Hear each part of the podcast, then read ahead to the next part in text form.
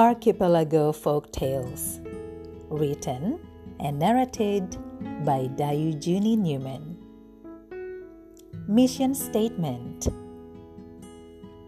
The folk tales of the Indonesian archipelago come from a rich and ancient oral tradition. Before universal education brought literacy to the islands, storytellers and puppeteers traveled around from village to village telling folk tales.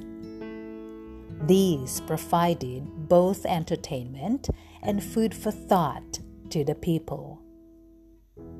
The stories evolved with their telling. By collecting many different versions of these now written stories, extracting their essence and retelling them orally, I am returning to the roots of the storyteller's lore. As a teacher, my incentive for doing this is not just to bring to life these parts of my cultural heritage, but also to create a guide for foreigners learning to speak Bahasa Indonesia.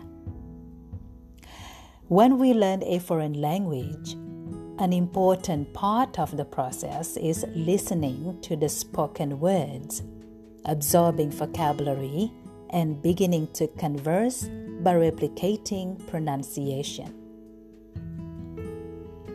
Unfortunately, native speakers often speak quite rapidly, using slang, abbreviations, and even words from other languages.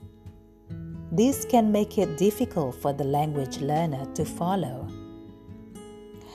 By presenting these folk tales, spoken in slow paced, clear, and pure Bahasa Indonesia, I hope to provide a resource for my students to expand their abilities in both comprehension and expression.